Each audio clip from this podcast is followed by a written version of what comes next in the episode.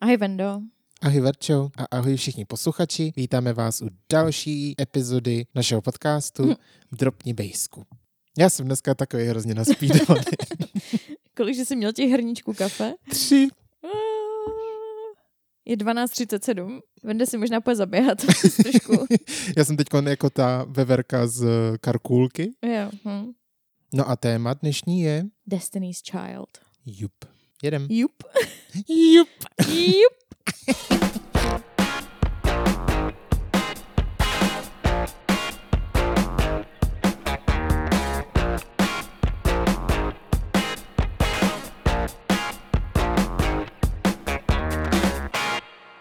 Dneska se zase podíváme úplně jako na jinou kapelu, Mhm. Než byly ty ostatní.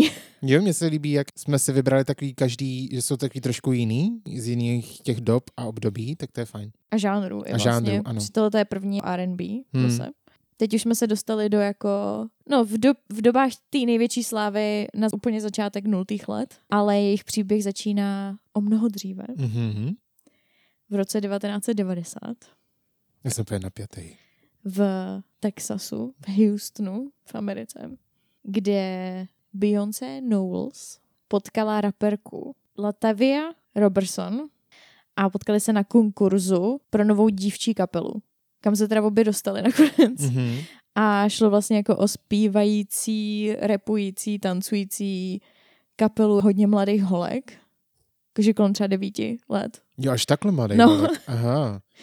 V roce 1992 se k ním ještě přidala Kelly Rowland. Mhm. V té době to by měl asi šest členek, ta kapela. Mimochodem Kelly Rowland, já jsem celou dobu jako žila v domění, že jsou jako reálně sestřenice s Beyoncé, ale ono to tak asi není. To jsem nikdy neslyšel takovou Ne? notu. Ne. Já jsem zase vždycky je slyšela jenom jako sestřenice. Aha. Ale oni se asi tak jenom oslovují, protože prostě spolu vyrostli. Ale co jsem z toho pochopila, tak Kelly byla narozená někde úplně jinde, jako v Georgii nebo Mhm, něco mhm. takového. A když byla malá, tak se její máma s tátou rozešly, jakože máma opustila jejího otce, protože byl nějak alkoholik a jako uh, nechoval se k ní úplně nejlíp. A odstěhovali se do Houstonu a pak tam byly nějaký další jako rodinný věci, takže Kelly Rowland nakonec nějakým způsobem skončila tak, že žila s rodinou Knowlesových Mhm. a stala se prakticky jako nejlepší kamarádkou Beyoncé. A oni si asi zřejmě navzájem říkají sestřenice, ale jako reálně asi pokrevně jako Nejsou. příbuzný nejsou, Hmm. protože údajně Beyoncé měla velký problém si udělat kamarády jako malá. Že byla jako hrozně, hrozně stydlivá Jo, takhle, OK. a moc jako nemluvila s lidma tak. Mhm. Že jako jediný čas, kdy se nějakým způsobem projevovala, bylo jako když vystupovala. hudbu, jasně. Skrze hudbu a tanec a tak. Klasika. Jo, no. Takže Kelly Rowland byla vlastně její jako první nějaká kamarádka, kterou si udělala. No nicméně, tahle ta kapela, ve které jako vlastně začaly vystupovat, to bylo jako prakticky jako kroužek, si to Mhm, představu. Víš, mhm. jako, a, tak ta se jmenovala Girls Time. To je takový devadesátkový, že? To je hrozně devadesátkový. Takový devadesátkový hip-hop R&B, Jo, ano, prostě Úplně to vidím. skupina mladých malý, holek. Ano, jo, ty no. malý holky mají ty chorošky a teď prostě jedou. Úplně to vidím. No tak to si to představuješ úplně správně, no. A ještě se to psalo samozřejmě s tvrdým i, to time. Takže girls time jako... To je tak prostě, no, to, to ještě jako vzalo ten název a ještě ho víc posunulo do těch devadesátek. Jo no. Ještě tam mohlo být na, na konci girls, mělo být z, nebo něco Jo, jako, nebo dolar, nebo tak něco. jo no. Nebo místo EU. Tady ty věci se pak dělaly i v těch nultých letech, že jo, pak dál. Že to nejsou jako jenom devadesátky. Jo, ale pak to jako hodně vymezalo, že Jo, jsem. no. Tak ono je to docela trapný vlastně ve výsledku. no ale tak jak jsou to malí děti. No jasně, jasně. No nicméně teda čítali šest členek potom a vlastně měli jako docela úspěch. Oni začali vystupovat různě po Houstonu a tím, že to byla jako skupina mladých talentovaných holek, tak oni jako už v té době zněli celkem dobře a strhli na sebe docela pozornost, že byli jako takový jako lokální celebrity. Jasně. A dokonce tolik, že se na ně přijel i podívat R&B producent a tak. A chvíli s ním jako chtěl nahrávat a řešili nějaké jako smlouvy, jestli by je dostal jako do vydavatelství a tak. A už on v té době řekl, že Beyoncé je hvězda. Že by měla být jako frontmanka. Jako řekl to doopravdy, nebo to říká zpětně, protože po bitvě je každý generál. No jako who knows. Víš, je to trošku jako, well, určitě. Jako já nevím, když se podíváš na ty videa s těma holkama, tak Jde ona tam, vidět? ona tam docela dost jako vystupuje mezi nimi. Ok, no. já videa neviděl, takže, takže nemůžu říct. Jako když se podíváš, jak vystupují jako malý holky, tak ona rozhodně tomu dává nejvíc ze všech Ok, prostě. dobře, tak jo. Omlouvám se panu producentovi.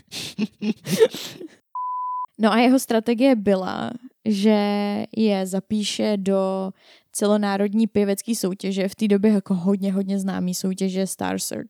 Mhm. V této soutěži třeba vyhrála Kristýna Aguilera takovýhle jména a vysílala se vlastně po celých Spojených státech. Nicméně oni nakonec skončili druhý, prohráli. Jasně. Shodli se na tom, že asi špatně vybrali písničku, Mhm. protože vybrali hodně takovou jako repovou, hiphopovou písničku a tudíž nevynikly ty jejich jako R&B hlasy, Hmm, jako ty vokály, reálný zpěv. Mhm. Protože třeba i solíčko Beyoncé bylo takový hodně jako staccato Hmm, jasně. hiphopový, což není úplně jako její asi Doména. doména. Hlavně i v té době jako hip-hop ještě nebyl komerčně nebyl tak rozšířený prostě po celé Americe, jako je teďka, že jo? No, jako, že teďka na ten zvuk každý zvyklý, ale v té době ještě to byl takový jako okrajová věc, takže se shodli na tom, že úplně ten výběr písničky Hmm. jim to prohrál, no. Takže tam vyhrála roková kapela Bílých chlapů. Dospělých. Jasně, no. Kdo by to byl? Tušil. Jo, no. No Mimochodem- ne, ale tak jako kdyby se, víš co, tehdy fakt víc vokálně předvedli, tak Bůh ví, jako to klidně mohli vyhrát, že jo. Jo, jo, to každopádně, jako oni měli dobře nakročeno, ale prostě ten výběr, no. Mm. Nicméně teďka na začátku klipů jako Flawless nebo Grown Woman, klipů jako Beyoncé, Mhm. z té doby, jak dělala to vizuální album, Mhm. Tak tam můžete ten Star Search vlastně vidět Aha, na začátku. Ona hodně odkazuje na tu minulost. odkazuje na tu minulost, no, co se týče tohohle toho, specificky tohohle vizuálního alba. A právě, že spoustu těch věcí, jako uh, z těch uh, úplných začátků z Girls Time a tak, tak tam můžete vidět, takže si to můžete pustit, Mhm. mm-hmm. kdybyste třeba nechtěli koukat. A Na počkej, ty teď samotný videa. myslíš uh, vizuální album Lemonade, anebo to druhý? Je to z alba Beyoncé, z jejího pátého alba. Mhm. Z toho je právě Drunken Love, Partition, tady tyhle ty písničky, Pretty Hurts a právě Flawless, tam je taky. A je tam právě, že i bonusový video Grown Woman, kde je hodně, hodně záběrů právě z jejího dětství a z toho času jako v, v téhletý kapele Girls Time. Mhm. No pochopitelně ty devíti, dev, desítiletý holky byly úplně zdrcený z toho, že prohrály a brali to jako, že to je konec jejich kariéry. Jasně, no. ten producent s nima přestal spolupracovat v té době a v tu chvíli vlastně převzal roli manažera té kapely Beyoncé otec Matthew Knowles. A on měl docela jako jasnou představu o tom, kam chce, aby směřovali. Mhm. A docela se do toho jako obul a zřejmě byl jako hodně cílevědomý a takový hodně kontrolující a přísnej na ty holky a nicméně se škrtal je na čtyři členky Mhm. Chudáci ty ostatní. No a ještě k tomu to byly jakoby vlastně dvě holky, které tam původně vůbec nebyly. Takže, Jo, takhle. no, Takže nechal dvě, zbytek vyhodil a přivzal dvě. Jo. takže vlastně tam byla Beyoncé, Kelly Rowland a potom, nebo jedna tam zbyla, takže ta Latavia Robertson tam zbyla a přidala se k ním Letoya Luckett Mhm. A ostatní vyhodil. Jo. Úplně. No a jako ty holky dost zapřáhnul. On jako viděl, že je to baví, a že jsou docela cílevědomí. Měli potenciál, no. a měli potenciál a on je jako zapřáhnul, mm. takže prostě zkoušeli, měli vokální lekce, taneční lekce, pracovali na choreografiích, cvičili prostě jako v tom stylu, že on udělal vlastně pódium u nich na zahradě, tam trénovali, vystupovali, protože v té době eh, Beyoncé máma měla salon, jakože vlasy a tak. A dost často třeba vystupovali v tom salonu jako pro její zákaznice, mm. aby měli jako zpětnou vazbu. Vystupovali hodně jako různě po tom Houstonu a tak nějak jako lokálně. A jako dokonce i třeba přes léto, místo jako dovolených, tak měli takový jako tábory v, v úvozovkách, kde v kuse jeli chorošky, vokály, všechno. Co vnímám jako blbý je, že trošku přišli o to dětství, to je jako jedna věc, ale druhá pak to tak hrozně zúročili všechno. Chápu, že to muselo být hrozně těžký období pro ně, ale to, co všechno tam získali, ty všechny jako skills, zkušenosti, jim dalo hrozně moc. Jako jo, samozřejmě. Ale je to prostě docela jako divný i z pohledu toho táty. Rozhodně. Že to je prostě dospělý chlap, který jako tráví tolik času s 11-12 letýma holkama. Že to byl jako několika letý proces Mm, tohleto. Mm. Kde jako je trénuje, on s nima každý den chodil běhat ráno Mm. a nutili je u toho zpívat, aby si jako vybudovali výdrž, kapacitu plic asi, nebo já nevím. A byl takový trošku posedlej tím všem. A my si myslím, že byl docela dost hamižnej a chtěl ty prachy z toho dostat. No, nebo jako viděl jasně. ten potenciál toho, ten obchodní potenciál Jako toho kdyby, všeho. do, kdyby to v tom neviděl, tak do toho neinvestuje tolik času a peněz, víš co? No jako on potom v jednu chvíli i nechal svoji kariéry. Oni se jako neměli špatně vůbec, jo, Noulsovi. Mm. Oni bydleli v obřím baráku se šesti pokojema a takovéhle věci od malička. Její máma vlastnila ten salon a ten táta vlastně pracoval, myslím, jako salesman, takže jako obchodník, že prodával zdravotnický přístroje prakticky. Pohyboval se v milionech za rok, Mm. Mm. příjmech. Mm. A vlastně toho nechal, Mm. aby se mohl full time věnovat manažerství té kapely. Tím pádem vlastně všechny příjmy padly na Beyoncé mámu a zbytek těch holek, včetně Kelly Rowland a Letoje a Lativie, neměli úplně jako dobrý zázemí rodinný. Takže oni prostě prakticky živili všechny Jasně. a plus ještě Beyoncé má sestru Solange, jo. Mm. Takže Mm. to bylo jako hodně dětí, který Mm. vlastně oni museli uživit a ona vlastně musela uživit. Jako v jednu chvíli se i rozešli s tím tátou a tak, pak se zase dali dohromady, ale jako asi to úplně nebylo jako jednoduchý období. Kor, když jako tolik tlaku dáš na děti, Děti, no, jasně, no. jakože my nemáme peníze, musíme se přestěhovat, musíme prodat barák, musíme prodat auta Mm. a vy nám to musíte vydělat Hmm. zpátky, aby se nám tahle, tahle ta investice vyplatila. No nejenom, že po nich chtěl jako velký fyzický úkony, ale zároveň tam byl právě ten psychický tlak, který si myslím, že možná občas byl jako méně snesitelný než ten fyzický. Víš, Hmm. že to pak jako na tebe, zvlášť když jsi dítě, zanechá jako doživotní následky Hmm. a traumata a ten tlak musel být úplně šílený, že jako víš, že všichni na tebe spolíhají a ty jakože musíš makat. Tam není ani jako představa o tom, že bych jako teď se vz- vzpouřila tomu tátovi nebo tak, Hmm. protože ta rodina na mě jako závislá, že jo. Hmm. No, tak to muselo to být šílený.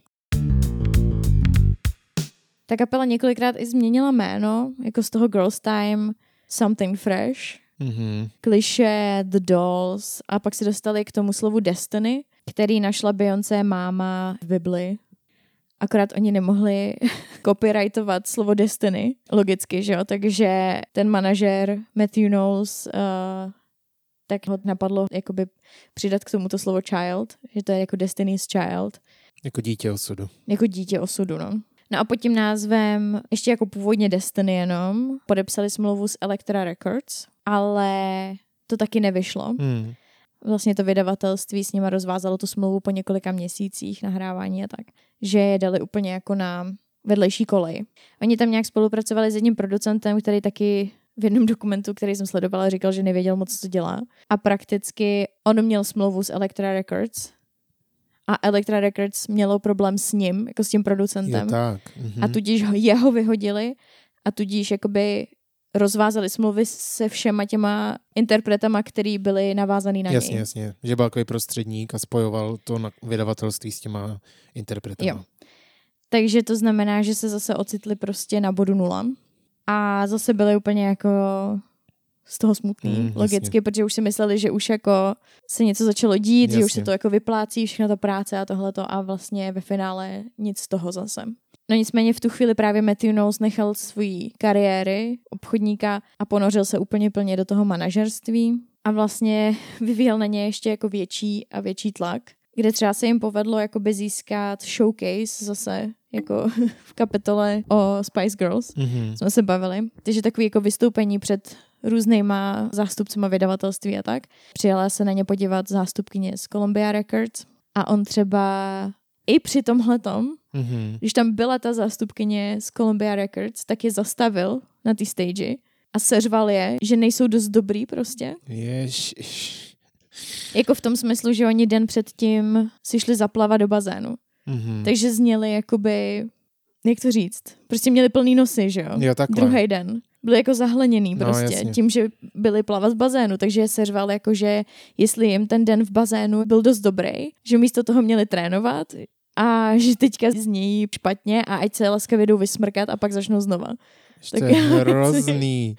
A hlavně jako kdyby to bylo, ano, jako o samotě, ne, že by to omlouvalo furt jeho chování, Hmm. ale ještě, že tam jsou ty lidi u toho a že mu to vůbec není blbý. Ta ženská právě z toho vydavatelství byla v tom dokumentu, který jsem sledovala. Ona říkala, jako já nevím, mě zněli dobře, jako já nevím, co dělal prostě. No jasně.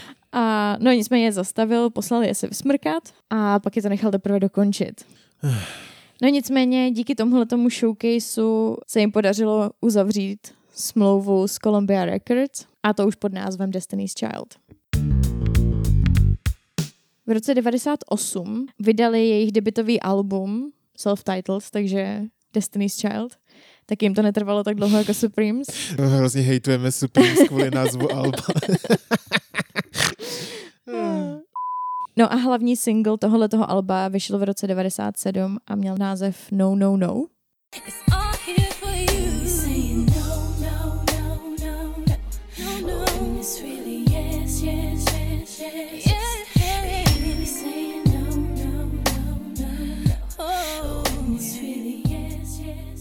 To album se dostalo na Billboard 200. Mhm. Billboard 200 jsou alba, Billboard 100 jsou singly. Takže na Billboardu 200 se to album dostalo na příčku 67 a číslo 14 na R&B a hip-hop albums. Prodalo přes milion kopií, což znamená platinovou certifikaci. Další single se jmenoval With Me Part 1 Man away. Do you ever, you ever wonder? Holy Ghost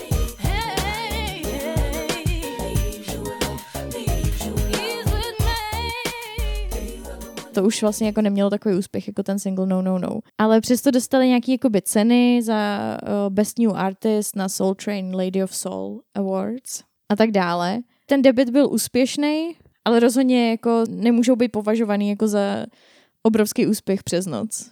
Nebylo to jako nic úplně jako, že by změnili historii hudby. Ne jako třeba právě Spice Girls, že, u, u kterých Jo, to bylo jasně, prostě kde to bylo přes přesně noc. naopak. No. Kde Spice Girls byly jako přes noc totální hvězdy a pak to hodně rychle zase uvadlo. Hmm. Destiny's Child, to bylo jako by spíš postupní. No a Matthew i zbytek těch holek byli takový jako, že pojďme kout železo do kutě žavé, tak se to říká. A tudíž hned v roce 99 vydali druhý album The Writings on the Wall. Mhm. A to se stalo tím jejich nejdůležitějším, kterým pronikli do povědomí široké veřejnosti. To vlastně dosáhlo na pátou příčku na Billboardu a druhou v R&B hitparádě. To je docela velký skok od toho prvního debitového alba. Jo, ale to se mi líbí, jakože to je prostě postupný. Jo, jo, jo, jo, určitě. Jako první debitový album si myslím, že právě na to, že bylo jejich první, tak bylo jako, že to byl dobrý debit. Jakože něco dosáhli, Ale za- nevystřelilo je to tak, do stratosfér, tak, tak. ale prostě už jako byli na dobré cestě, tak se teďka jako posunuli dál. No, protože právě většinou mají interpreti opačný problém, že, jo? že vystřelí s debitovým albem Hmm, hmm. a pak to druhý je hrozný tlak na nich a většinou je právě jako se neumístí tak vysoko. A oni to měli přesně naopak, což je Hmm. mnohem jako přirozenější a lepší za mě jako cesta. A to ono to neovlivníš, že jo, jak lidi to poslouchají a tak. Ale Jako ono prostě... se to nedá úplně před, jako No. no. předpokládat, no. Vlastně jejich hlavní single z tohohle toho druhého alba je písnička Bills, Bills, Bills, Mhm. která byla vydaná v roce 99. A ta se dostala na číslo jedna v- na Billboardu Hot 100.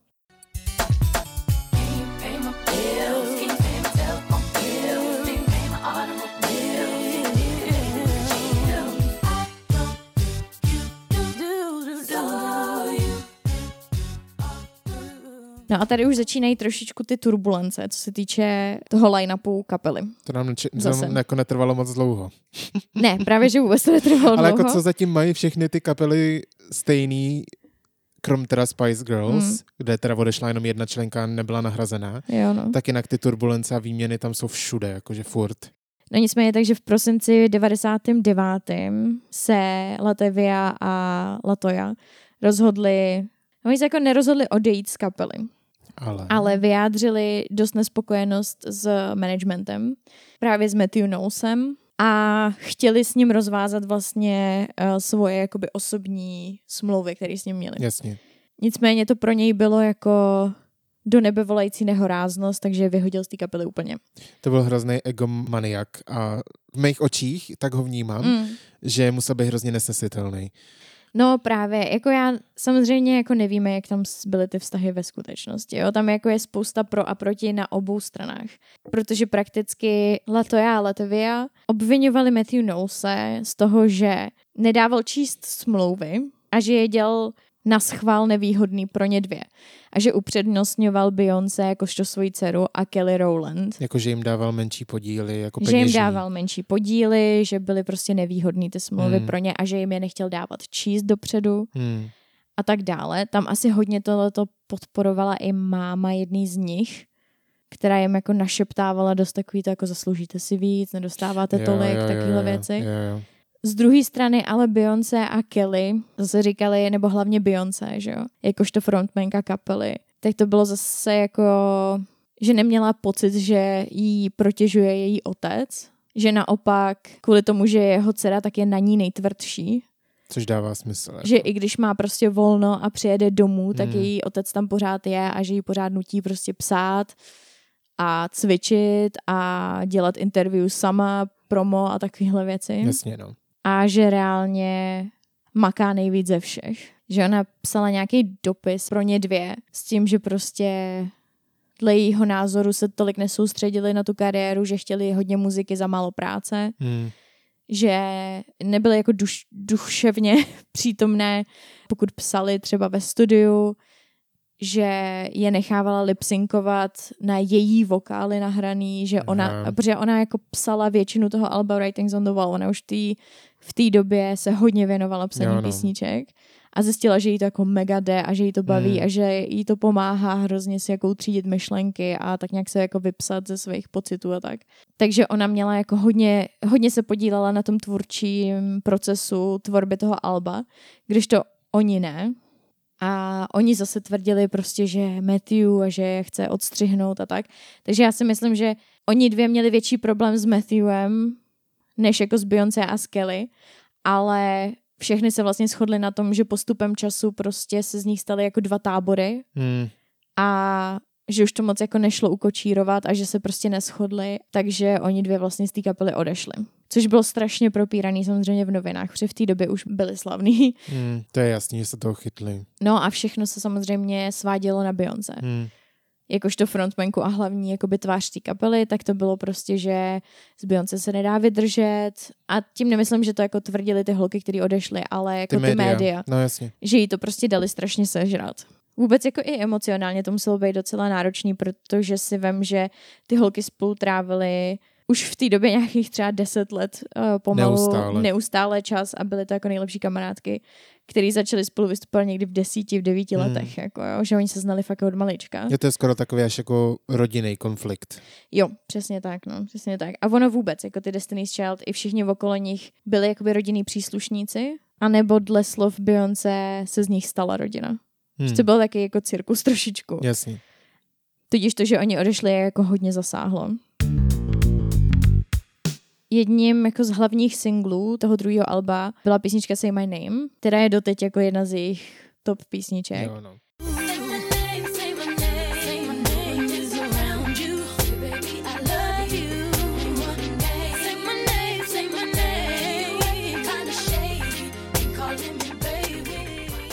V klipu k té písničce se poprvé objevily dvě nové členky, které nahradily uh, Latuju a Lataviu, Mhm. který mimochodem tvrdí, že o tom nevěděli, že už přibrali noví lidi a že se to dozvěděli tím, že viděli to video, kde vlastně dvě jiný holky lipsynkujou Jejich nahraný jejich hlasy. nahraný hlasy. A v té době ještě pořád to byla čtverka, takže oni nabrali prostě dvě nové členky. Jednou byla Michelle Williams, která do té doby zpívala background vokály Monice, což byla v té době hodně slavná R&B zpěvačka, že? Monika měla třeba ten hit z Brandy The Boy Is Mine. Mine.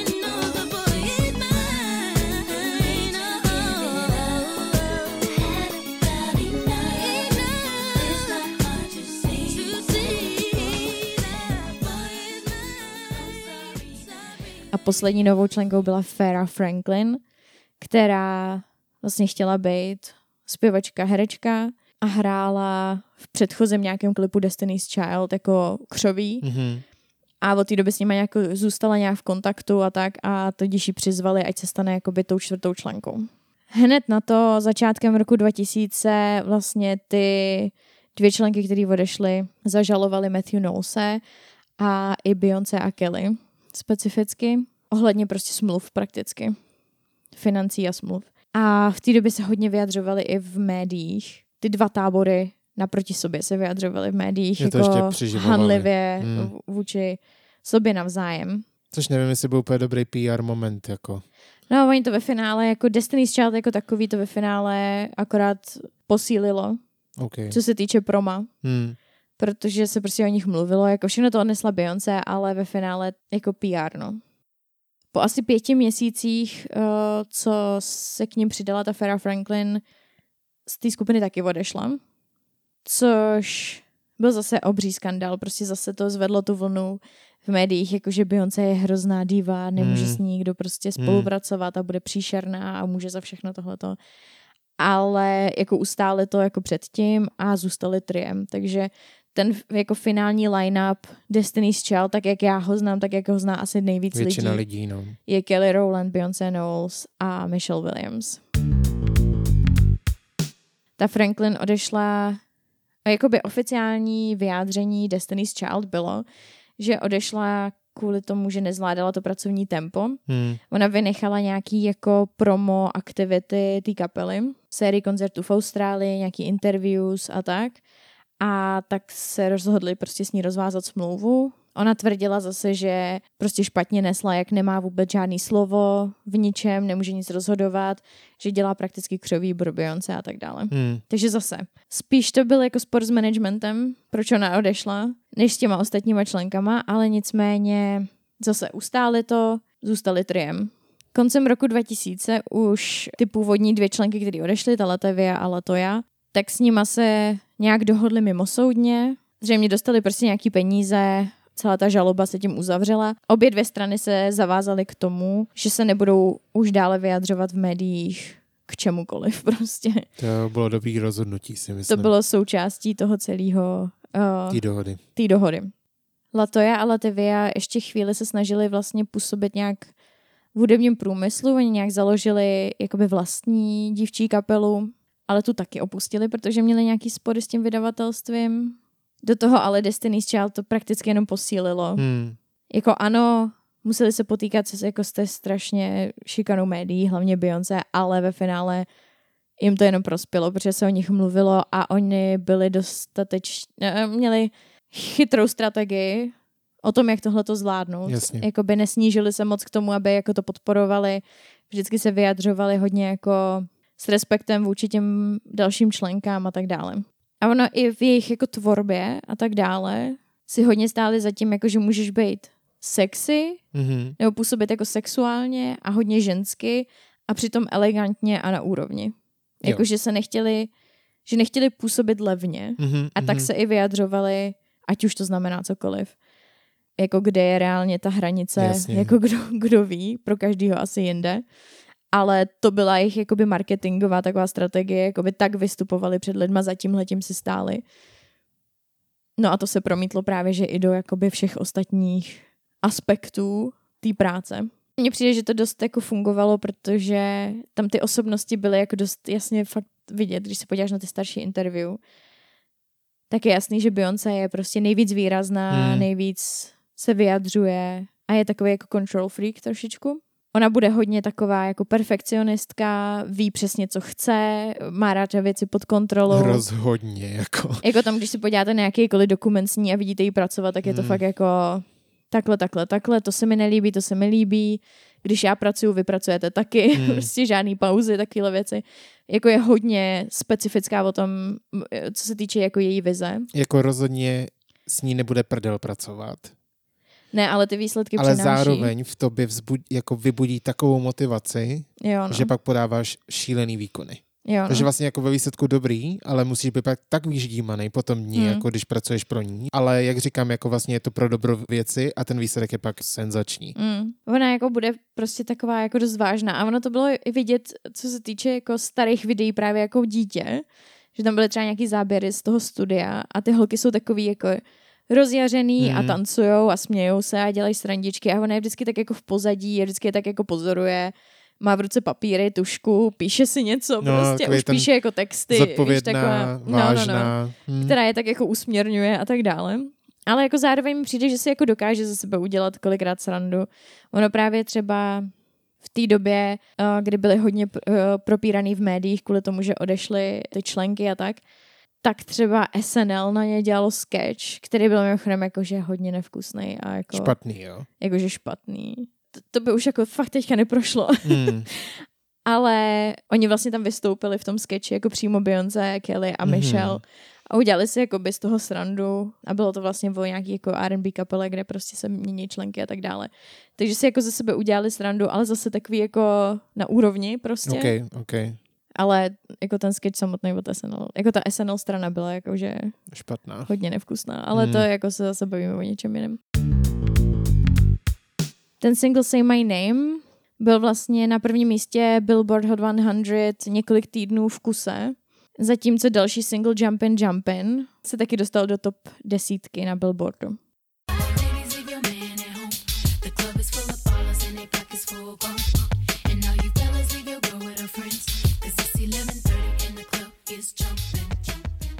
To album The Writings on the Wall nakonec pr- i- i prodalo přes 8 milionů kopií jenom v USA, což znamená, že bylo 8krát platinový a víc než 11 milionů kopií celosvětově.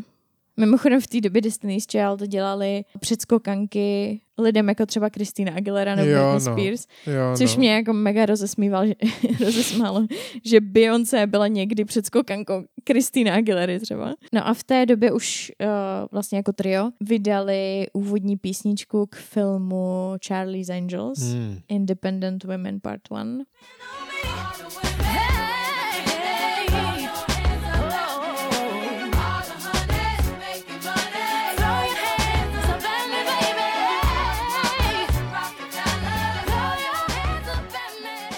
Tohle ten single byl taky strašně úspěšný. Stejně jako ten film. Myslím si, že je náš jako docela společný oblíbený, oblíbený film. Rozhodně. Je to taková jako sranda pro dospělý, víš, jakože Jako to je strašně dobrý film, prostě No. to je úplně jakože čistá zábava. jo, ale jako právě, že to jsou takový, jako že tam je spousta míst, kde vidíš, že se ty lidi neberou vážně, že to ty tvůrci berou jako hrozně odlehčeně No jasně. a já ty filmy mám celkově prostě hrozně rád, máme je rádi. Jo, no. Jako to produkovala Drew Barrymore, že jo, a oni a i v té době dobře vyšlo, že se vlastně z nich stalo trio, protože, že jo, máš uh, tři členky Charlie's Angels a tři členky Destiny's Child, tak to je jako paralela mezi Korelace, tím, no. že, se, že se jako hezky to, hezky se to doplnilo, hezky toho využili marketingově. Líbí se mi, že jí jmenují ty herečky mm-hmm. na Mhm. začátku té písničky. Jo, jo, to jo, se mi taky líbí. Lucy Liu with my girl Drew. Cameron D and Destiny. Charlie's Angels, come on. A celý to prostě jako bylo dobře načasovaný. Potom se hned pustili do nahrávání třetího alba s názvem Survivor. Beyoncé v té době už jako hodně se ponořila do produkování a psaní celého toho alba. Survivor jako album se dostalo do obchodu na jaře roku 2001 a na Billboardu dvoustovce se dostalo na číslo jedna a prodalo přes 600 tisíc kopií jenom v prvním týdnu. Rostly jako s každým albem byly lepší a lepší. Jo, no. Ať už jako kvalitně, tak ale i právě žebříčkově. Mm, až na to poslední asi, ale No, k tomu se jasně. ještě dostaneme. První tři singly byly právě Independent Women Part 1, Survivor a Bootylicious, který se všechny dostali do top 3 hitparád v USA a i celosvětově měli velký úspěch. Bootylicious, což se slavně mimochodem stalo jako reálný slovo ve slovníku, že jo? No, po vydání této písničky, tak to vzniklo na základě kytarového riffu Stevie Nicks z písničky Edge of Seventeen. Což jsem chtěla zmínit, protože i na začátku toho hudebního klipu, když se ho pustíte, tak je vidět Stevie Nicks, jak hraje na kytaru. Jako podsta její. A hlavně Age of 17 je asi jakože top 3 nejoblíbenější písničky všech dob. Mých teda. Hmm. A Stevie Nicks mám hrozně ráda, takže kdykoliv ji můžu zmínit, tak ji zmíním. Kelly,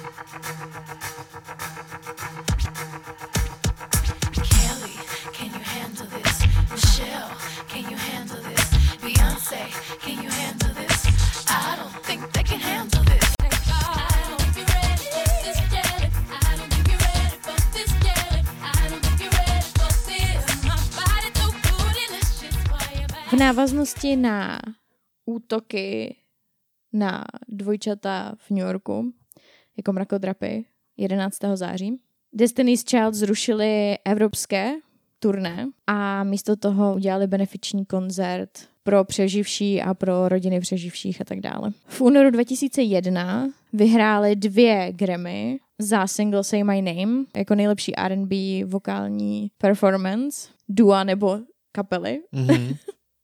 co jsou vždycky hrozně jako dlouhý názvy. Jo, no. A taky to byl nejlepší R&B song.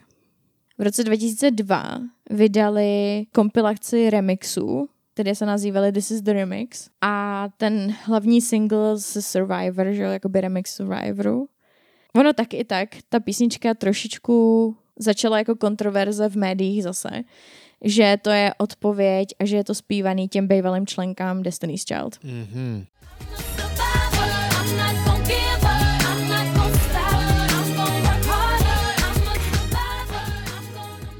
Hlavně kvůli jedné větě v tom textu, kde se zpívá o tom, že jako něco v tom smyslu, jako mysleli jste si, že ne, neprodám ani jedno album nebo něco takového. A já jsem jich prodala 8 milionů. Jo, Tam jasně. zpívá jakoby Beyoncé. Takže Latoya a Lativia hned využili z příležitosti a zase je zažalovali, Ježíš. protože je zažalovali jakoby údajně za to, že, že, že porušili tu dohodu o tom, že se nebudou vyjadřovat v médiích vůči té druhé straně. jo. Ale to nebylo nic jako, že by to bylo jasný, že jako je to proti ním. Ale jako líbí se mi, že toho jako okamžitě využili zase. No jasně, no. No a ke konci roku 2000 vlastně oznámili Destiny's Child, že se budou věnovat i individuálním projektům, nějaký solový alba a tak dále. V roce 2002 jako první vydala své solový album Michelle Williams, který se jmenovalo Hard to Yours a šlo o vlastně moderní gospelový songy. Mhm. A dostalo se vlastně na číslo jedna Billboardu Top Gospel Albums, hit parády. Takže ona šla hodně jako specifickou cestou Ale jako super, víš co, že se takhle našla. a hlavně měla jako úspěch, že jo? takže Hmm. byl to jako úspěšný debitový album, jenom prostě úplně v jiných zase končinách, než eh, co doteď dělala. Jasně, no. Kelly Rowland v té době zase spolupracovala s Nellym, s raperem Nellym, nebo jako hiphopovým interpretem Nellym na písnice Dilemma. To me,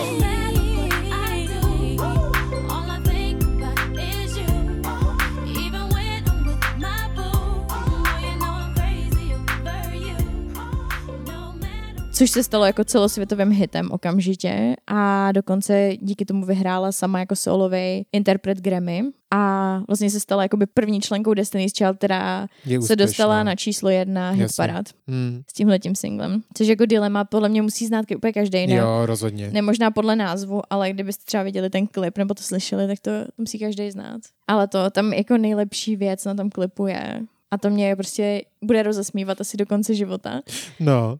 Je, že Kelly Rowland tam stojí ve okně, že jo, a má takový ten starý telefon Jo, píše jo, jo, jo, jo, jo, jo, jo, jo, ano, povidej. a, a píše jakoby Nellymu SMSku a tam je vidět při záběru na ten display, že to píše v Excelu Jo, no. a pak jako naštvaně odhodí ten telefon, když ji neodepisuje. No. Jo, na to jsem Cože? úplně zapomněl. Ah, bože. To je prostě nejlepší věc na světě, jako že, že mu napíše SMSku v Excelu a pak, si, pak je naštvaná, že ji neodepisuje. Tak jde do kina s někým jiným. Ty To tam je, myslím, taky jako scéna, Jo, že, no. že stojí nějak jako v, v řadě jo, na kino s každý s jiným partnerem. Ah, No a v tom samém roce, kdy vyšlo Dilema, tak Beyoncé hrála ve filmu s Mikem Myersem, ve filmu Austin Powers, což je komediální že, film. a nahrála k tomu single Work It Out, který je podle mě jako jedna z jejich nejlepších písniček.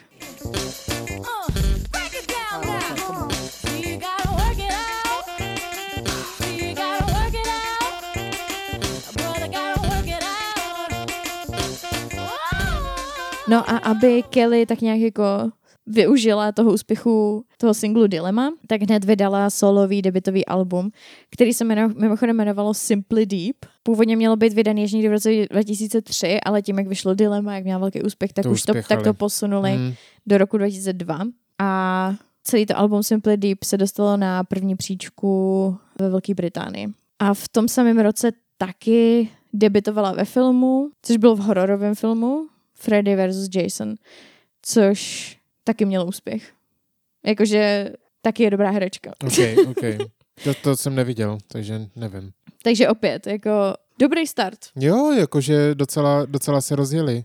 Mezitím Beyoncé byla v dalším filmu a ještě k tomu vlastně nahrála duet s jejím tenkrát docela chvíli novým přítelem Jay-Z, tak nahráli Bonnie and Clyde, tu Mhm, písničku. Mhm. The 03, Bonnie and Clyde, Hope and B.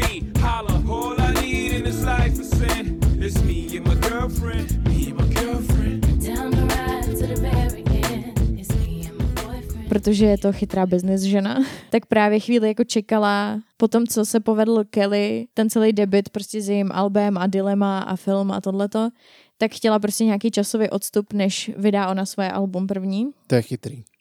Jo, no, takže chvíli vyčkávala, zahrála si ve dvou filmech, vydala to Bonnie and Clyde, no a potom vydala svoje debitový album Dangerously in Love v červnu 2003. To už je tak starý album. No, Ježiši. A vlastně celý to album debitovalo na čísle jedna Billboardu dvoustovky. Prodalo přes 300 tisíc kopií v prvním týdnu a bylo čtyřikrát platinový ve finále, takže se prodalo přes 4 miliony kopií. A vyprodukovalo čtyři singly, které se všechny čtyři dostaly do top 5 Mhm. v hitparádách. Dva z toho byly číslo jedna, což byly Crazy in Love a Baby Boy. Got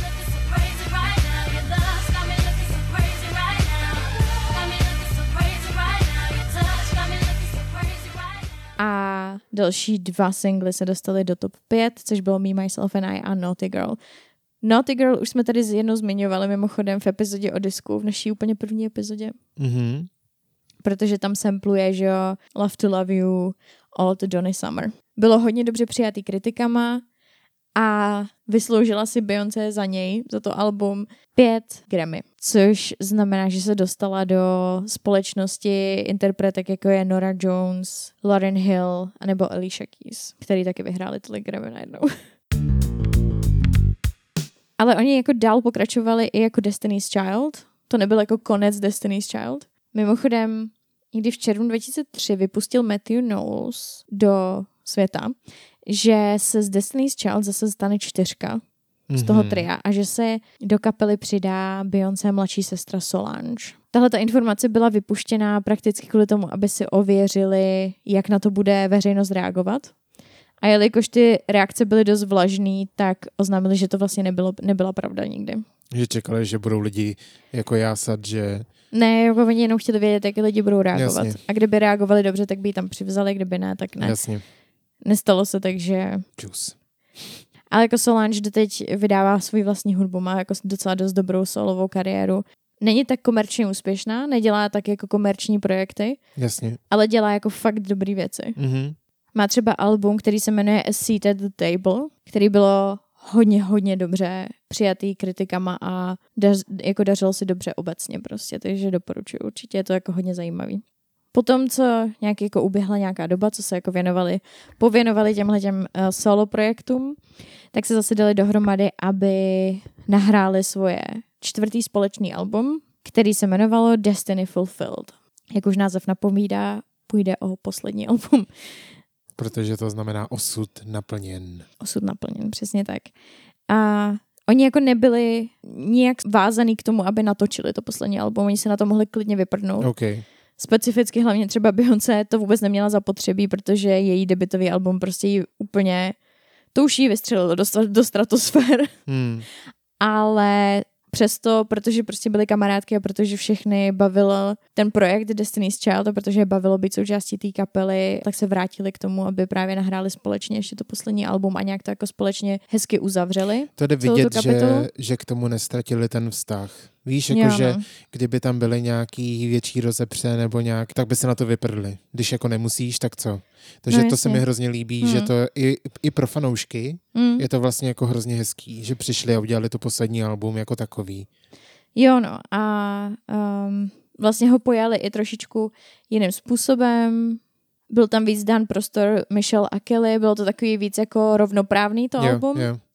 Že vlastně i z hlediska jako produkování a z hlediska psaní to byla víc jako kolaborační proces všech tří a všem třem byl dané tak nějak jakoby stejná míra pozornosti. Jasně. Vyšlo v roce 2004, nebylo úspěšnější než jejich předchozí alba. Pro porovnání dostalo se na číslo dvě v hitparádách a prodalo se necelých 500 tisíc kopií v prvním týdnu, když to porovnáte s tím předchozím albem, kde se prodalo přes 600 tisíc kopií v prvním týdnu.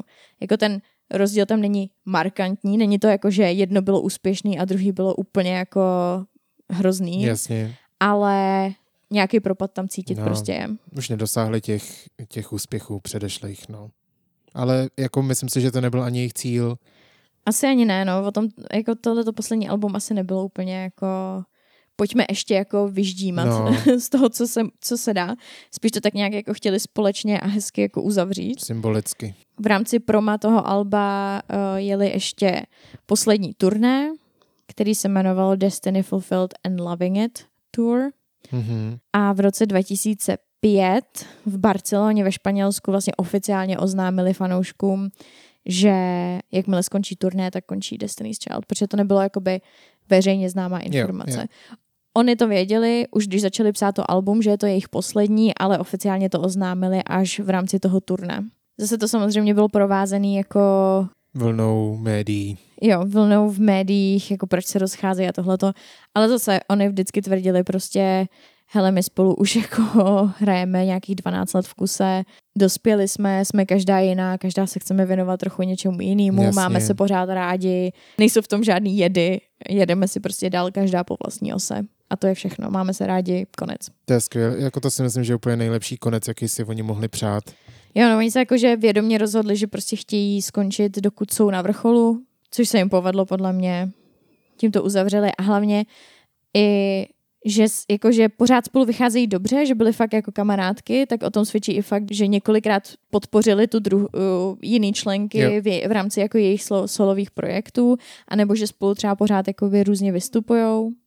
Takže třeba například oboje Rowland i Williams byli součástí klipu v roce 2007, jako Beyoncé klipu k písničce Get Me Bodied. Potom společně po nějakých osmi letech, myslím, od ukončení, oficiálního ukončení působení Destiny's Child vydali jednu společnou písničku, Mhm. která se jmenovala Nuclear.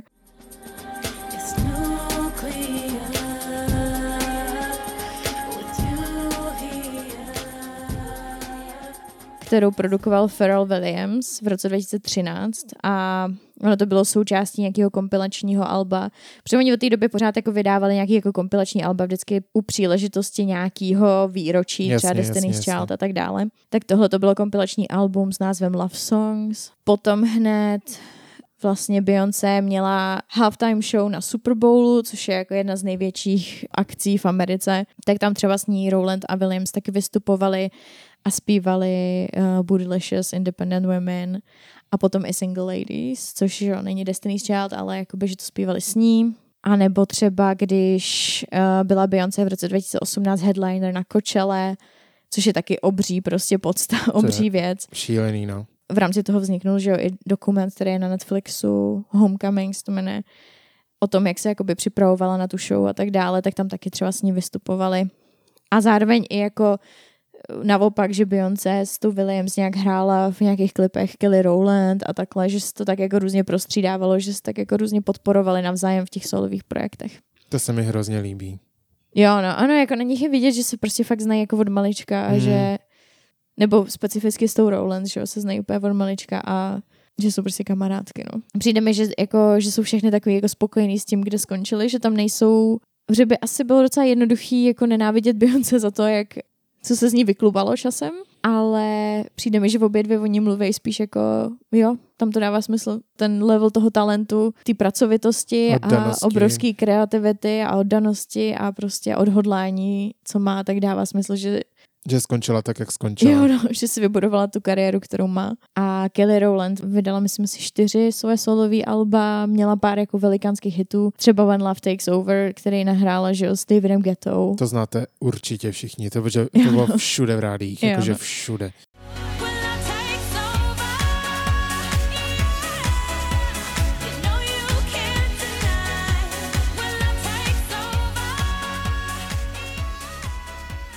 Dělala zase jako porodce v různých soutěžích, talentových a tak dále. Michelle Williams se zase věnovala svým jako gospelovým věcem a rodině a musela se i vypořádat s nějakýma problémy jako s depresem a tak. Takže mi přijde, že tam je, nevím, no, že to je takový jako, Je to takový hrozně hezký, jak to dopadlo. takový přátelský. Je to, je to hrozně fajn. Fakt jsem, mám z toho takový, víš, i jako dobrý pocit, už jenom jak o tom mluvíš. Hmm. A jak se to jako uvědomuju, že to vlastně jako nedopadlo žádnýma roztržkama, jak to většinou dopadá, Hmm. že jo? A, nebo nemluvením mezi sebou, jako po zbytek života. Hmm. Nevím, je to takový rodinný, je to sympatický. Je to milý, a no. jako je to zvláštní, protože Beyoncé je teďka takový interpret, který prostě už skoro ani nevnímáš. Jako, že ji bereš jako samozřejmost prostě. Jo. Že je tak nějak jako součástí toho kulturního povědomí kolem tebe. Že i když, nevím, ji specificky neposloucháš, tak znáš skoro, jak- znáš strašně moc jejich písniček, protože se prostě všude hrajou a ona už je na takovém levelu jako Whitney Houston třeba. Jo, jo, to je nevyhnutelný prostě, no. Že ti vlastně ani nenapadne si jako zkoumat, jaký byly její začátky, nebo jaká je jako osobnostně, jaký má vztahy s těma lidma, nebo jak dosáhla toho, čeho dosáhla, že už jí bereš prostě fakt jako Hotovou takovou věc. hotovou samozřejmou věc, která prostě přece existuje, protože Beyoncé je Beyoncé. No jasně, no. Takže vlastně bylo docela fajn se jako podívat do té minulosti a zjistit, že byla vlastně docela dost propíraná v médiích, což teďka taky podle mě už není. Jako. Mně přijde, že málo kdo si jako, jako proti ní něco dovolí říct. Jo, tak ona už má taky jako to postavení má už hodně vysoko Jo, no. a vlastně všichni ji jako uznávají. Nemusí se jim líbit její hudba, nemusí jako s ní úplně ve všem souhlasit, ale prostě všichni jsou takový ty jako prostě OK, je to Beyoncé Jo, no. a já do toho nebudu jako zasahovat, chápeš? Že Jo, už je to no. taky jako z respektu. Jo, no přesně, ona už má takový jako ikonický status, že že jako ta myšlenka toho, že jí taky někdy bylo jako 18, 19, 20 a že jí propírali v médiích, že je hrozná a že se s ní určitě strašně nedá spolupracovat a No. tak, je takový jako zvláštní. Jo, jo, jo. ale jako tím to bylo zábavnější, protože mi přijde, že jí to trošičku poličtilo. Proto mi přijde, že jako dobře fungovala právě ta trojice těch osobností, že ta Beyoncé byla fakt, jak jsem říkala, taková Ona je taková prostě odhodlaná, všechno Cílevědomá. po ní, všechno po jejím, ví přesně, co chce, co nechce a tak dále. Ta Kelly Rowland mi přijde, že je taková jako ličtější právě. Jo, rozhodně, rozhodně. Když je dvě dáš vedle sebe, hmm. Kelly mnohem, nechci říct sympatičtější, Ale, ale, je jako ale ve je, finále. radši bys jela na vejlet s ní, než s Beyoncé. No jasně, no. Beyoncé má všechno takový vykalkulovaný hodně. Ona Hmm. hodně asi, podle mě hodně jako přemýšlí nad tím, co říká na veřejnosti, jak to bude podávaný, aby prostě využila těch příležitostí, aby to Hmm. vždycky dopadlo v její prospěch. Tak Kelly je taková prostě lidská, sympatická ženská, která ji jako dobře doplňuje a ta Michelle Williams byla zase taková jako mi přijde trošičku jako submisivní, že Jo, neměla jo, víc potřebu introvertní. víc introvertní, taková klidnější, že neměla takovou potřebu jako do všeho zasahovat a tak dále. Hmm. Takže mi přijde, že to tam jako dobře kliklo mezi nima Jo. třema. Je to dobrá chemie, no. Že to není nutně jako, že jedna kontroluje všechno, ale spíš, že se tak jako sedli osobnostně, no. Rozhodně. Jak už jsi říkala, tak Destiny's Child patří do R&B a jsou takový královny těch R&B skupin, Hmm. rozhodně. R&B jako takový je zkrátka, že jo, rhythm and blues, ale celkově tenhle žánr prošel různýma obdobíma a hodně se měnil. Hmm. Není to takový jako jeden soustavný žánr, který vždycky zněl stejně, takže do toho se úplně nebudu pouštět. To R&B jejich mělo takový jako příměsi dance popu Hmm. a za jejich vliv považovali třeba Janet Jackson, co je typický pro Destiny's Child, ale i pro současný R&B, nebo jako současný tehda, je způsob zpěvu, který je plný melizmat, neboli ranů a riffů. Mhm. To si myslím, že je jako jeden z těch fakt hlavních prvků. Což, jak by si vysvětlila někomu, kdo neví, co je ran, riff, melizma, jak bys mu to vysvětlila? Taková zkouška úplně. No. Já bych udělala. No vidíš, to udělala. je to prostě více tónů na, na stejný slabice, No. takže prostě jako love, něco takového prostě. A to je všude, jakože když, si, když to posloucháš a fakt Mm. se na to soustředíš, tak je to tím úplně naše oblíbené slovo prošpikovaný. My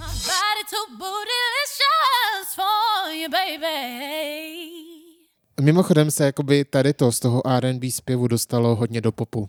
A neumím si představit některý třeba hlavně jako zpěvačky bez tady toho, Jo, že, no, že to jako fér. Christina Aguilera, Jessie J, Demilová to. Demi Lovato, spoustu jiných dalších. Jakože bez toho už si jako ani nemůžeš představit, tak ty vokální akrobacie. Mm.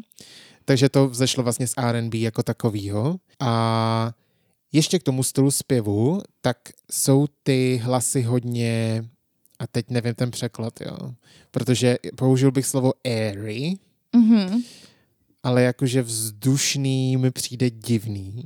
Jo, no. Každopádně, co to znamená, je, že vlastně, když zpíváte, tak i upouštíte vzduch, což... Pusou. Ano. Děkuji ti za upřesnění, to mohlo vyznít hodně divně. Což uh, má důsledek, že ten zvuk je pak mnohem jako teplejší a celkově jako Je taky éteričtější. éteričtější a jako takový hladivý. Jo. Jo? Takový jemnější prostě, Jo, jo, jo. takový hebký. Jo, jo, jo, přesně tak, přesně tak. Třeba z novodobých zpěv, teď je to hodně jako in, teď takhle jako zpívá většina lidí. Mm. Třeba Billie Eilish je typiše tohle. Jo, no. ta pouští toho vzduchu opravdu jako hodně. A Sorry. tak jenom abyste si to jako uměli představit, co to jako je. Další velmi typická věc jsou harmonie. Zejména vždycky v refrénech, kdy vlastně v těch slokách se spíš jako střídají, co se týče nějakého prostoru pro ně, Hmm. jako vokálních. A v tom refrénu většinou pak zpívají všichni v nějakých těch harmoniích, které jsou hodně jako blízko u sebe a to je taky hodně typický pro právě R&B. Například Bills, Bills, Bills. You pay my bills, can you pay my telephone bills, can you pay my automobiles, then maybe we could chill. I don't think you do, so you and me are through. Taky je hodně častý střídání rychle zpívaných slok, což mi vlastně nikdy nedošlo, ale že ty sloky jsou takový hodně stakatový a Hmm, hodně jako hmm. zpívaný hrozně rychle a takový jako napůl mluvený někdy a pak jsou takový táhlejší refrény. To je pravda, To no. se schválně jako všimněte, když budete Destiny's Child poslouchat, že to je hodně častý. A mně to nikdy nedošlo, až jako když jsme se fakt na to soustředili. Například třeba v Say My Name, kde ten předrefrén je fakt jako a pak say my name, say my name. Najednou se to Hmm, tak jako hmm. uklidní. A to jsou ty kontrasty, že jo, který díky nim ta písnička tak funguje, jak funguje. Tak třeba tady na tom příkladu to je hodně slyšet a vidět.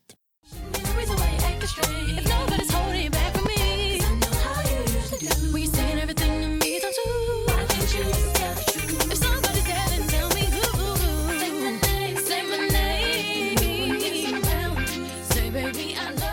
Mezi hlavní témata, co se týče textů, tak je určitě, a zase nevím překlad, female em- empowerment, takže jako Girl nějak- power. girl power, což To jsem moc nepřeložila. Aha, jo, jo.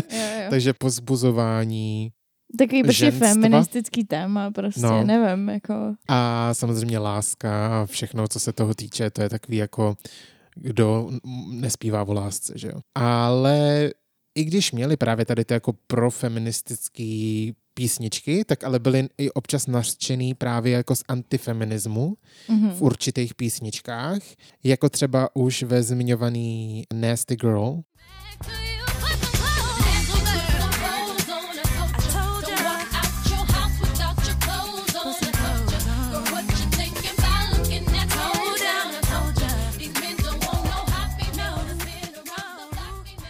kde vlastně oni zpívají jako zbrojej proti jiný holce Mm. a říká jako, že se ovlíká moc vyzývavě, že jako podbízivá a tak. Jo, to je to, Což- jak jsme se bavili o tom sexy, ale elegantně. Přesně. A oni evidentně viděli hodně někde uh, jasně tu linku, kde už, kde už je to za, pro ně zahranou. Ano, přesně Což tak. jako není úplně fér, no to už teďka neděláme takové No, věci. právě.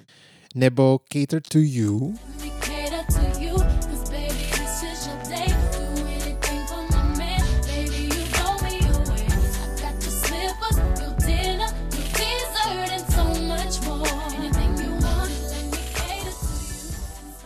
což už z toho názvu Hmm. je o posluhování tomu mužovi. Jako přizpůsobování se tomu A- chlapovi, no. Celkově jako, že bez tebe bych nic nebyla. Mm-hmm, Jo, což jako taky už se trošku mění, tady ten náhled a, Jo. a tak.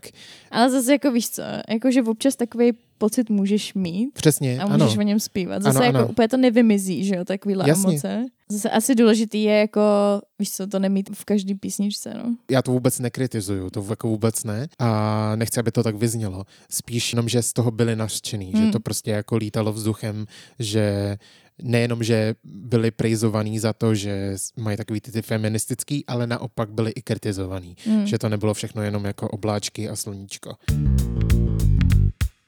Jejich první album Destiny's Child z roku 98, tak eh, jejich nejposlouchanější, nejúspěšnější je písnička No No No, tady z toho alba.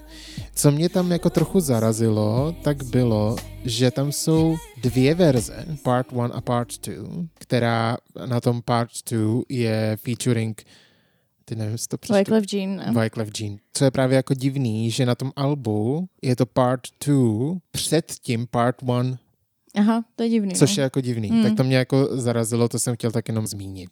Oh,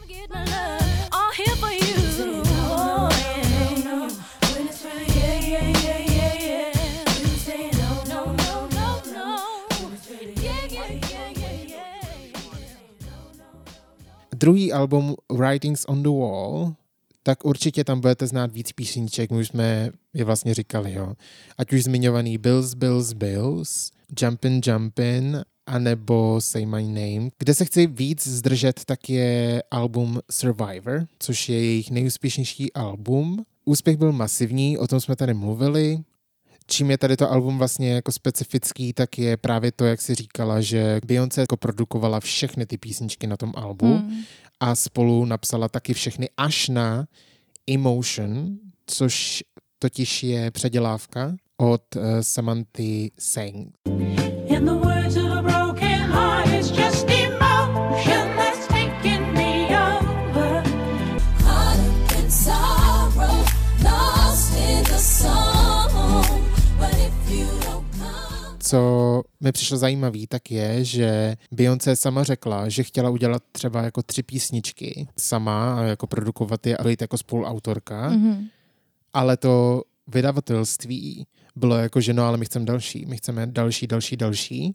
Až právě se z toho stalo, že jako, jako produkovala a spolu napsala vlastně celý to album. Hmm. Což je jako právě zajímavý, že ani tu ambici asi tam jako byla, ale nějak se do toho echt nehrnula, ale byla prostě podporovaná tím vydavatelstvím. Tady tě možná ještě doplním. Já jsem zase v jednom tom dokumentu právě, když se bavíme o tom mým otci manažerovi No, a jak byl jako takový kontrolující a puši na ní, tak ona tam říkala, že ona vlastně ve svém volném čase chodila do studia jen tak jako psát a nahrávat sama pro sebe prostě a že to bylo taková jako její forma terapie a že neměla jako úplně v úmyslu to nějak jako vydávat, tu Mhm. hudbu a tak, ale že její otec za jejíma zádama ty nahrávky vzal a vlastně je nabízel jiným vydavatelstvím Ah, okay. protože tím chtěl jako podpořit tu její solovou kariéru a tak.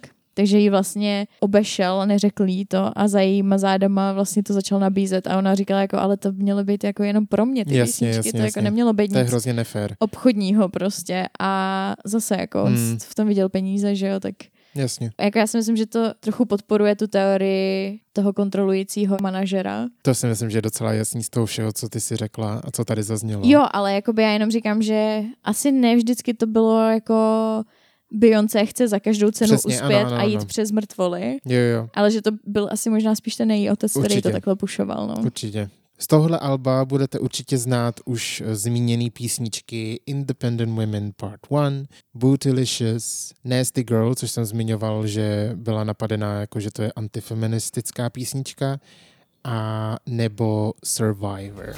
I'm Ta písnička vznikla vlastně díky tomu, že v jedné rádiové show byly vlastně ve vtipu Destiny's Child přirovnaný k eh, show Survivor, což ani nevím, jak se to jmenuje v češtině. Já myslím, že v češtině to bylo taky Survivor. Survivor. Ale to je jako přeživší, no. Takový, taková ta show, kde je nahrnou na nějaký jakože rádoby opuštěný ostrov a tam musí plnit nějaký úkoly a žít prostě pod hromadou větví. Jo, a žerou kořínky. Jo. A proč vlastně je takhle přirovnali? Protože k tomu jako vypadávání těch členů z toho Survivoru jako takový z té show, takže to připodobnili právě tomu, jak odpadávaly ty členky Destiny's Child. No a nebyla by Beyoncé Beyoncé, kdyby nevzala tenhle negativní koment a vlastně ho převrátila do té kreativity a vznikla díky tomu jedna z nejvíc empowerment songs vůbec. Tohle mi se líbí. hrozně... Že aspoň to poslední slovo si přeložil do češtiny. Prostě nejvíc písniček, který nakopnou, nakopnou vaše motiva- no, vaší motivaci. Ano, motivační písnička, super, děkuju.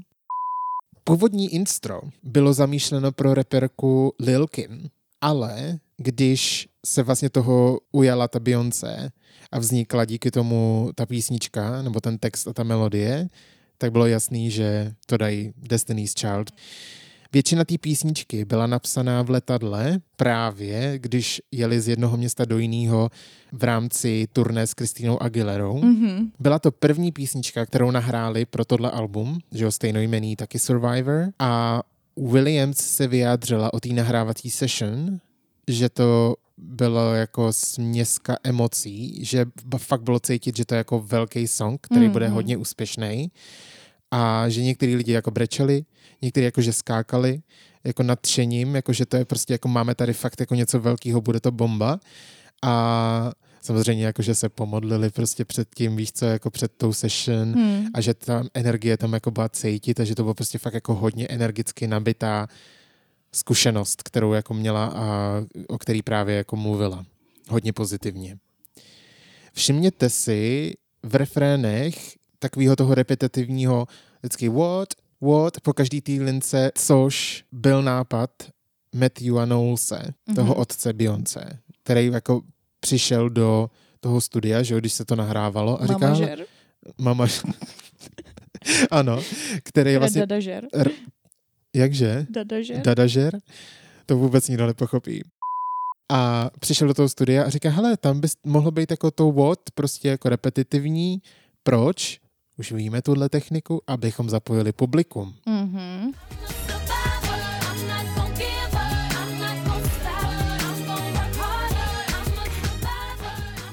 Co se mně jako nelíbí na té písničce vlastně jako jediný, tak je takový to outro, což je jako To spojení. Oh. Co to bylo? Oh. oh, No, teď oni tam spojí to oh, oh, oh, oh, oh, oh, oh, oh. Takhle, s tom střídají hrozně.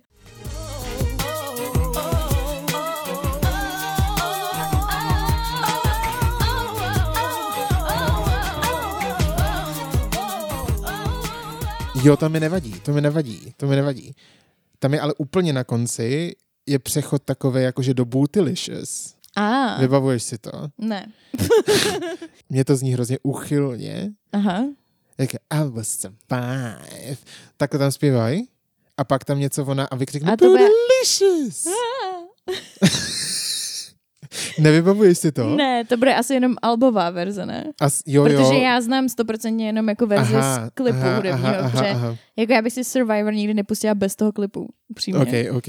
Vlastně nic z Destiny's Child bych si ne- nepustila bez klipu. Jo, tak to já, jo, to já ty klipy, víš co, tak No, to, to se- to se víme, vracím, že jasně, vracíme no. se k těm samým věcem.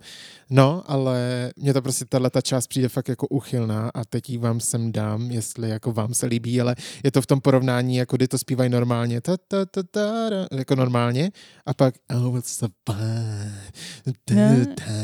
Takhle to zpívají, to je prostě hrozný. I will survive.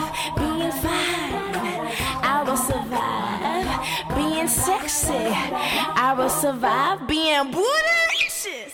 Můžeš mě nerozospívat, já musím čůrat. Jakože hodně musím čůrat. A jsem těhotná žena, takže na mě bere ohledy. OK, OK. Jdu od toho. Jejich poslední album Destiny Fulfilled, neboli právě Osud naplněn, což bylo příhodný, tak bylo psaný jako příběh, že ty písničky na sebe vlastně tak trochu navazujou. Vždycky jako použili něco z té předchozí písničky Mhm. a rozvedli to dál a že to Aha. vlastně tak jako spolu, společně utváří nějaký jako celek. Je to takový hodně vlastně koncepční, by se dalo říct. Ale není to tam úplně znát.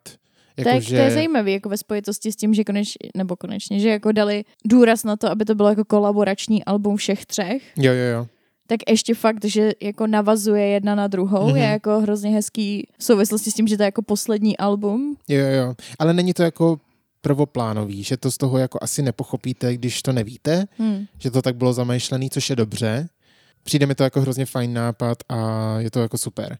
Mezi tři takový nejvíc známý právě písničky tady z toho alba patří Lose My Breath,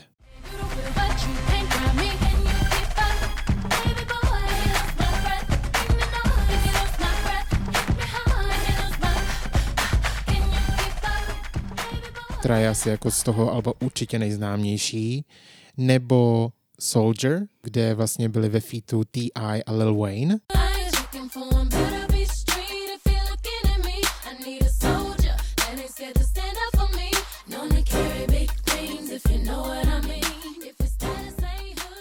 A nebo už mnou zmiňovaná písnička dneska Cater to You, to je ta Antifem. No a my jdeme na závěr. Tak jo, to byly Destiny's Child. Doufám, že jste se dozvěděli spoustu zajímavostí, že si možná nějaký Destiny's Child Alba písničky pustíte, to bychom byli moc rádi, aby se vám dokreslil ten celkový příběh. Nezapomeňte nás sledovat na Instagramu Dropni Bejsku podcast nebo na Facebooku jako Dropni Bejsku.